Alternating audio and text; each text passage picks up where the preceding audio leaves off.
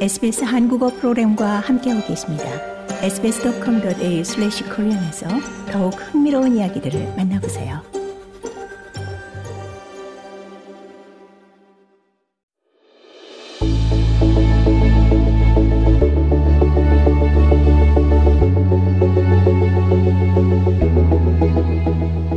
호주 과학의 미래를 비출 차세대 호주 한인 과학인 특집 그 첫 순서로 제1형 당뇨와 바이러스의 연관성을 연구하고 있는 뉴 사우스웨일즈대 의과대학 임상의학부의 바이러스 유전체 학자 김기욱 박사를 만나봅니다. 오늘 스튜디오에 함께 해주셨습니다. 안녕하십니까? 네, 안녕하십니까? 네, 먼저 어떤 분야에서 활동을 하고 계신지 좀 자기소개를 부탁드릴까요? 예, 저는 지난 9년간 제1형 당뇨, 타입 1 Diabetes 바이러스의 연관성을 연구해온 김기욱이라고 합니다. UNSW Faculty Medicine and Health, School of Clinical Medicine에서 Senior Lecturer로 박사과정 학생들과 Honours 학생들 논문 지도를 맡고 있고요. 네. Human Research Group Leader로 팀을 이끌고 있습니다. 네. 어, 대학 외의 주 활동은 이제 호주 전국적으로 진행 중인 ENDIA Study에서 활동하고 있고요. 그리고 제 fellowship은 이제 JDRF라는 미국에 있는 Career Development Fellow로 활동하고 있습니다. 네, 뭐 지금 계속 JDRF, 뭐 Human Viromics, ENDIA 이 네. 청취자분들에게 좀 굉장히 생소한 단어들이 많이 나오고 있는데요. 네. 아마 무슨 말이지 이렇게 생각하는 분도 계실 것 같아요. 네, 네. 네, 하나씩 좀 설명을 부탁드리는데 먼저 이 Human Viromics 뭐 어떤 건지 좀 이야기를 해주시겠습니까? 네, 좀 요즘 코로나 이후로 특히 여러 가지 omics를 음, 들어보셨을 것 네, 같은데요. 저도 들어본 것 같아요. 예. Omics. 예. 뭐 예를 들어 genomics는 이제 유전자를 말하는 거고, 네. 이제 프로티오믹스는 이제 단백질을 말하는 거고요. 네. 어, 뭐든지 오믹스는 이제 study of라는 뜻을 담고 있고요. 그 앞에 네. 무엇이 들어가느냐에 따라서 이제 다른 것을 말하는데요. 네, 어떤 걸 공부하느냐. 네. 네, 네. 네. 예, 그래서 휴먼 바이로믹스는 이제 모든 사람의 바이러스를 공부하는 어, 그런 뜻을 담고 어, 있습니다. 그렇군요. 예, 네. 이제 한 가지 의 바이러스 특정하지 않고 이제 포커스를 모든 바이러스에 음. 맞췄다고 생각하시면 될 것 같고요. 모든 바이러스를 공부하는. 네. 네. 그래서 예를 들어 이제 코로나 와중에는 저는 이제 코로나 확정자 중 100명 이상의 바이롬을 분석했는데요. 이제 네. 코로나 외에 다른 바이러스가 추가 감염 확률 그리고 추가 감염이 이제 코로나를 어떻게 더 악화시키는지 이제 음. 파악하기 위한 연구였습니다. 그렇군요. 예. 네. 그리고 아까 엔디아는 이제 환경 변화가 일형 당뇨의 확률을 어떻게 악화시키는지 이제 연구하는 협회라고 어, 생각하시면 될것 같습니다. 네. 그 처음에 소개하실 때 9년간 일형 당뇨와 바이러스 연관성을 연구해 오셨다고 했는데요. 네. 아, 그렇다면 좀 이 일형 당뇨에 대한 이야기를 좀 더 나눠보도록 네, 할게요. 네, 네. 뭐 어떤 분은 뭐 소아당뇨라고 얘기를 하는 것 같은데 네. 일형 당뇨와 소아당뇨 뭐 어떻게 다른 건가요? 네, 일형 당뇨는 이제 한때 어린이의 발병률이 어, 상당히 높고 뭐 아직까지도 그런 것으로 아- 많이 알고 계셔서 네. 어, 과거에는 이제 소아당뇨라고 불렀습니다. 그랬던 어, 것 같아요. 예, 네. 하지만 이제 요즘의 새로운 진단 어, 대부분은 성인이기 때문에 음, 어, 더 이상 이제 소아당뇨라 부르지 않고 있고 네. 어, 일형 당뇨 라고 불리고 있습니다. 네. 어, 그리고 일형 당뇨는 이제 비만과 이형 당뇨에서 발생하는 이제 인슐린 저항성, 음, 인슐린 리지스턴스와 전혀 별개라고 생각하시면 되고요. 네. 어, 인슐린을 분비하는 췌장의 이제 어, 비타 세포가 네네. 어, 바이러스 감염 또는 자기 자가 면역 반응으로 인해서 파괴되는 발생하는 어, 그런 자가 면역 어, 질환입니다. 네네. 그래서 어, 일반적으로 이제 우리가 당뇨라고 말하는 이형 당뇨와는 좀 많이 다르고요. 네. 인슐린을 아예 만들지 못한다고 생각하시면 될것 어, 같아요. 예, 네. 그래서 어, 일찍 진단하지 못하고 이제 인슐린을 하루 이상 놓치면 이제 급성 합병증, 당뇨병성 어, 케토산증이라고 음. 있는데요. 그것으로 이제 어, 심한 경우에는 사망할 수도 있습니다. 네, 그렇기 때문일까요? 이 학교에 가는 나이가 되면 정말 이 고사리 손으로 직접 본인 배에다 인슐린 주사하는 모습 저도 좀 본 적이 있는데요. 네. 그렇다면 이 일형 당뇨병 어, 유전적인 영향도 있을까요? 네, 유전적인 영향이 가장 어, 큰 영향을 갖고 있다고 어, 이제 그래요? 여태껏 생각해 왔는데요. 네네. 어, 지금껏 대략 거의 한 60가지의 유전자가 그리고 그 유전자들의 변형들이 어, 일형 당뇨에 연관되었다고 밝혀졌습니다. 네. 어, 이것 때문에 아직까지도 좀 의사분들 중에서도 일형 당뇨를 이제 유전병이라고 흔히 알고 계시는 분들이 아직까지 많습니다. 음, 네. 어, 하지만 더 이상 그렇지 않은 게 이제 최근 해외 통계에 의하면 새로운 일형 당뇨 환자 중 93% 이상이 그 가족 중에 알려진 첫 환자 어, 즉 이제 no family history주의입니다. 어, 그래요. 예, 네. 그래서 앞으로 5년간 제, 제 연구 목표는 어, 유전자 분석과 다른 이제 오믹스 다타 여러 omics data를 이제 합치고 그것을 이제 multi-omics integration이라고 하는데요. 네. 어, 또 요즘 hot issue인 AI 그리고 음. machine learning을 통해서 더 빠르고 더 정확한 일형 당뇨의 위험 예측, 확률 예측을 이뤄내는 것입니다. 네. 예, 그래서 지금 현재로서는 본인의 유전자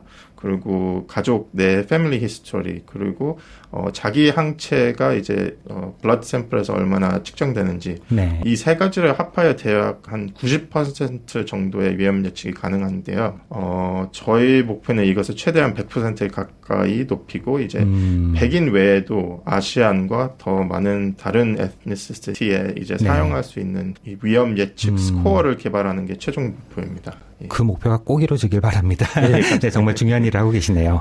네, 어, 차세대 리더에게 주는 상 이죠. 어, JDRF, 어, Australia Emerging Leader Award. 이거 외에도 굉장히 많은 수상 경력을 갖고 계세요.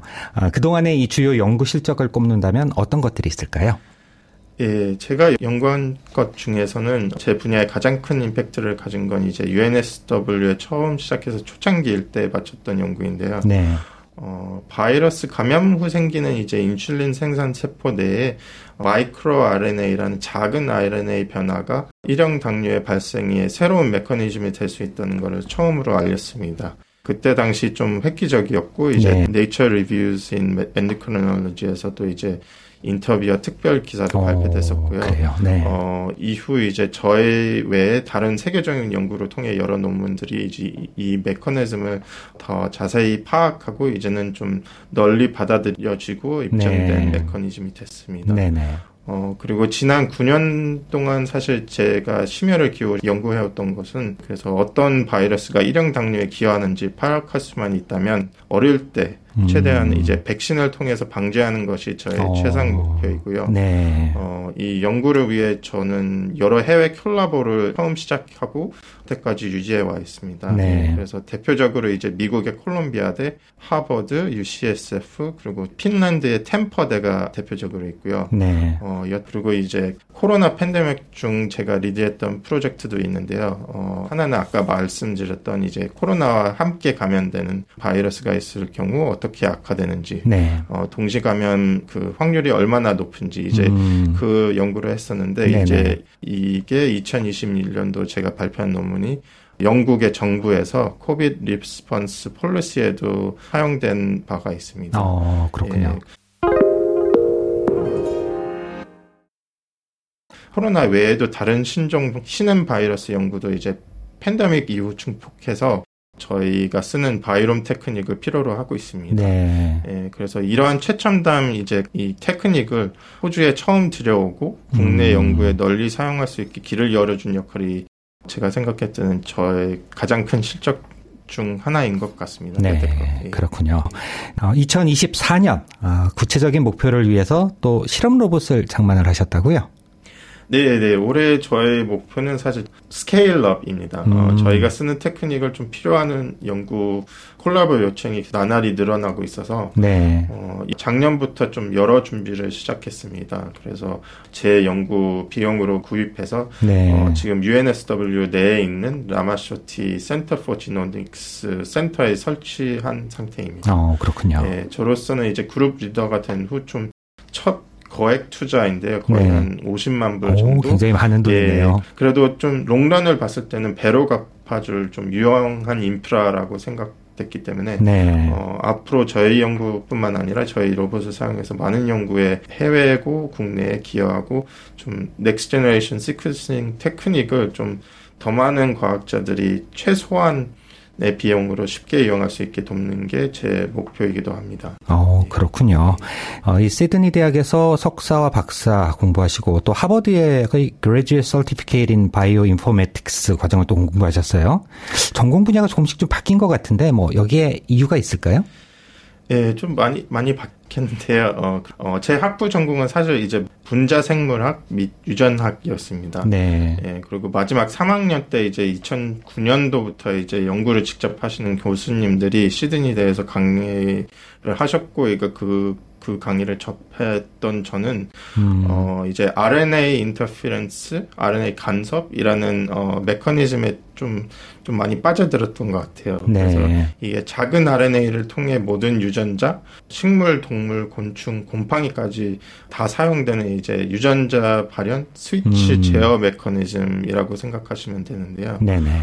동물에서 처음 이러한 현상을 분석하고 찾은 과학자들은 이제 2006년에 노벨상을 수상했던 바가 오, 있습니다. 그래요? 예, 네. 이것은 이제 한때 어, 맞는 드럭, 원더 드럭이라고 여겨졌고요. 네. 모든 질환을 좀 억제시킬 수 있는 그런 드럭이라고 획기적인 음. 어, 드럭이라고 발표된 바가 있는데요. 네네. 어, 저는 이제 여, 이 3학년 때 시드니 대에서 이 분야를 하시는 분을 찾았지만 아무도 안 계셨어요. 네. 예, 그래서 석사를 이 특정 분야를 정말 하고 싶었는데 네네. 그때 때마침 이제 20년 이상 캔버라 호주 어, 연방과학산업연구기구 CSIRO Plant Industry에서 네. 어, 식물 연구를 하셨던 피터 워터하우스 박사님이 시드니대 음. 교수로 새로 부임하셨어요. 네. 예, 이분은 사실상 어, RNAi 현상을 식물에서 세계 최초로 발견하신 식물 바이러스 학자신데요. 어, 그래요. 어, 네. 동물보다 훨씬 먼저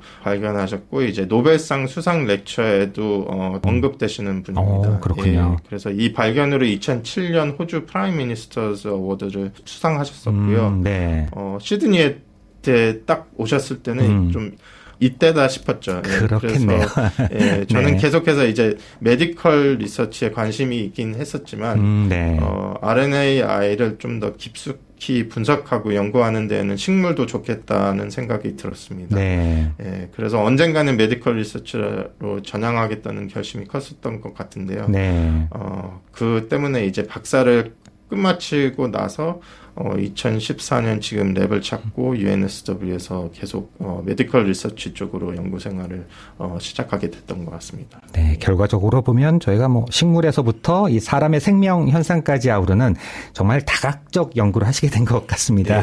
네. 하버드에서는 이 bioinformatic 분야를 공부하셨는데 뭐 어떤 연관성이 있나요, 이것도?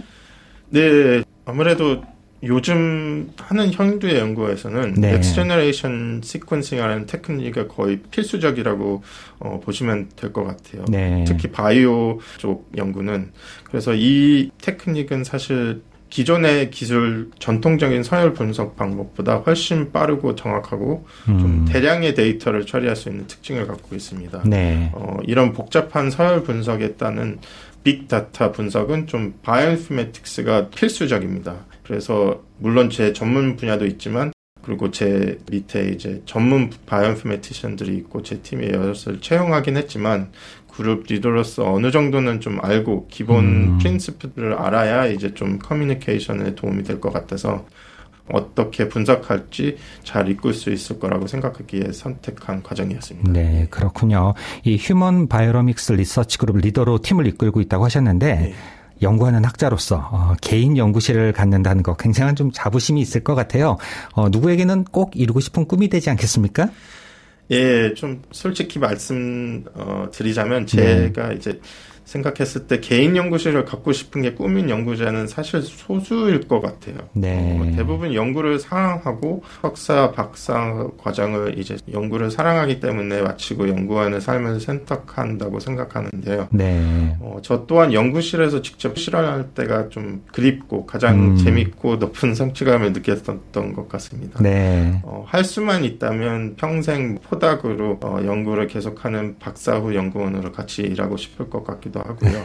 네. 어, 하지만 이제 어느 정도 경험이 쌓이고 박사 후 연차가 이제 차차 늘어나면서 특히 이제 10년 이상 지나가면 호닥으로 이제 누구 밑에서 연구하기 더더욱 어려워집니다. 이제 모든 과학 분야의 아킬레스건은 사실 funding이라고 생각할 수 있는데요. 네. 그리고 이제 점점 더 이제 펀딩 기회나 그리고 기관들의 support가 줄어듭니다.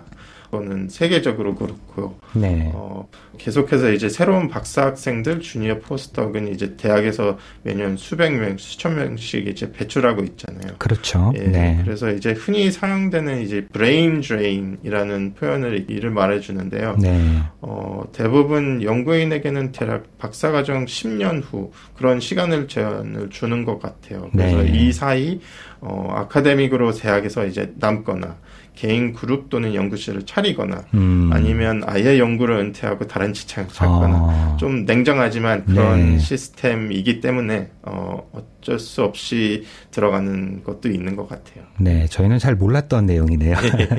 네, 현재 이끌고 계신 이 연구실의 규모와 분위기 뭐 어떤지 궁금한데요. 또 팀의 리더이기 때문에 어떤 책임이 따른다고 생각하시는지요? 네, 제가 이제 그룹을 설립 하고 본격적으로 팀을 이끌게 된 거는 이제 코로나 이후 2022년서부터였는데요. 네. 어, 지금은 저 포함해서 총 어, 13명이 음. 있고요. 포닥 5명, 박사 학생 4명, research assistant 2명, project coordinator 1명, 음. 어, 그리고 이제 매년 어, honours 학생들은 한두 명 지도하고 있습니다. 네. 어, 아직 좋은 리더십 팀을 효율적으로 이끄는 방법에 대해서 배울 게 어, 너무도 많지만 저는 네. 좀 친근하고 화목한 분위기를 선호하고 좋아합니다. 어, 그래서 좀 서로 돕고 콜라보를 할 수 있고 어, 그런 좋은 환경을 만드는 게 제 목표이고요. 네. 어, 팀원들 단합은 연구에서 정말 중요하기 때문에 종종 좀 재미난 이벤트를 같이 즐기려고 최대한 노력하고 있습니다. 그래서 최근에는 이제 시내에서 샴페인팅, 샴페인 마시면서 이제 하버브리지 크리기 음. 세션을 함께 즐겼는데요. 네. 리더로서의 가장 큰 책임은 연구를 지속할 수 있는 정부 혹은 단체, 기업으로부터 이제 펀딩을 받는 것인데요. 네. 어, 최대한 좋은 조건 그리고 해외 콜라보레이터들을 좀 동원해서 팀원들을 충분히 자기 역량을 발휘할 수 있는 환경을 마련하고 개개인 본인들의 career development aspiration들을 좀 최대한 mentor하면서 support 해주는 게 저로서는 가장 중요한 리더 역할인 것 같습니다. 음, 네. 예, 그래서 호주는 이제 미국, 한국 그리고 여러 유럽 국가에 비해 포닥 리서치를 받는 연봉이 사실 훨씬 좋고 좀 연구 환경의 워라벨도 해외 평균 이상 수준이어서 어, 그래요. 어, 그래서 네. 그런지 좀 코로나 이후로 특히 어, 국내뿐만 아니라 해외에서 호주를 찾는 인재들이 어, 많습니다. 어, 그렇군요. 어려서 이민 오신 걸로 알고 있는데 한국말을 굉장히 막힘없이 잘하셔서 좀 놀라워요.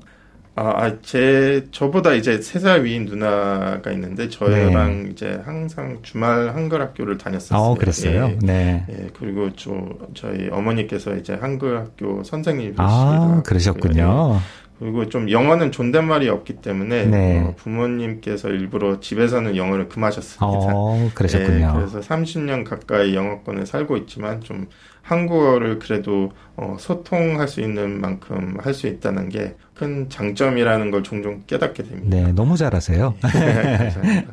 예, 특히 이제 최근 한국과 연관된 컨퍼런스, 온라인 세미나 등에서 한국어로 좀 제 연구에 대해서 분명하게 전달할 수 있어서 좀 네. 감사하고요. 음, 어, 그리고 내년부터 좀 본격적으로 추진할 한국 호주 협동 연구 네. 어, 그것에도 큰 도움이 될 것이라고 생각합니다. 네, 앞으로 많은 역할들 기대할 수밖에 없겠네요. 네, 지금까지 오는 동안 어, 좀 여러 가지 도전도 있었을 것 같아요. 어, 앞으로 이 과학자의 길을 꿈꾸는 후배들에게 그간의 경험에서 얻은 조언을 좀 해준다면 어떤 것들이 있을까요? 예, 제가 시작할 때만 해도 이제 한 가지를 파고들라고 이제 find your niche라는 것을 많이 들었는데요. 네. 예, 자기만의 작더라도 그 누구보다도 특별하고 틈새를 찾아라. 네. 어, 그런 조언을 받는데. 맞아요. 한국에서는 뭐 한우물을 팔아 뭐 그런 말도 많이 하고 네, 네, 이것도. 물론 중요하지만 네. 사실상 지금 현대 과학에서는 빅데이터, 빅콜라보, 다학제적 접근, 멀티디스플리니 어프로치를 어느 때보다 추구하고 선호하고 있어요. 네. 예, 그래서 그러기 위해서는 많은 과학자들을 만나고 여러 분야에 발을 담그고 음. 어, 배우고 또 콜라보 네트워크를 좀 지속적으로 만들고 확장하는 것이 정말 중요하고요. 네. 어, 그래서 한 가지를 파고들지 말고 다양성 그리고 음. 여러 분야에 지속적인 관심을 갖고 어, multidisciplinary 연구를 목표 삼았으면 좋겠습니다. 네. 예, 그래서 물론 이좀 연구 funding도 좀 다양하게 creative하게 어, 생각하고 찾았으면 어, 네, 그런 조언을 하고 싶습니다. 네. 그렇군요. 네, SBS 한국어 프로그램이 2024년 새해 특집으로 이 호주 한인과학인 아카데믹 총 6분을 모시고 대담을 나누게 되는데요. 첫 테이프를 끊어 주셨습니다. 마지막으로 좀 소감을 전해 주신다면 어떤 말씀을 하고 싶으신지요? 예, 어, 호주에서 활동하는 한인 과학인 또는 아카데믹 교수들이 점점 늘어나고 있고요. 특히 이제 호주 내에서 너무나 대단한 연구 그리고 어, 아카데믹 교수 활동을 활발하게 하고 계시는 분이 정말 많은데 네. 어, 아직까지 여러 호주와 어, 한인 커뮤니티에 사실 널리 소개되거나 알려진 경우가 없었던 것 같아서 좀 안타까웠습니다. 그래서 이런 자리를 마련해 주신 SBS 한국어 프로그램 그리고 인터뷰를 들어주신 청취자 분들께 정말 대단히 큰 감사를 드리고요. 네. 어, 인터뷰를 통해 제가 하는 연구 그리고 앞으로 제 방향과 포를 알릴 수 있는 좋은 기회가 돼서 뜻깊고 어, 만약 이제 본인이나 자녀분들이나 과학인 또는 이제 아카데미의 꿈을 목표 삼고 있으시다면 언제든지 조언해드리고 돕고 싶습니다. 어, 앞으로 저와 같은 어, 모든 호주의 한인 과학자 어, 그리고 이것을 목표로 하는 수많은 지망생들을 많이 응원해 주시고 격려해 주시기를 부탁드리겠습니다. 네. 감사합니다. 감사합니다. 네, 많은 성원이 있기를 저도 함께 기대하겠습니다. 네, 오늘 함께 해주셔서 감사드리고요. 어, 차세대 호주 한인 과학인 특집, 오늘 첫 순서로 뉴사우스웨일즈 의과대학 임상의학부의 바이러스 유전체학자 김기욱 박사를 만나봤습니다. 네, 지금까지 진행의 박성일이었습니다.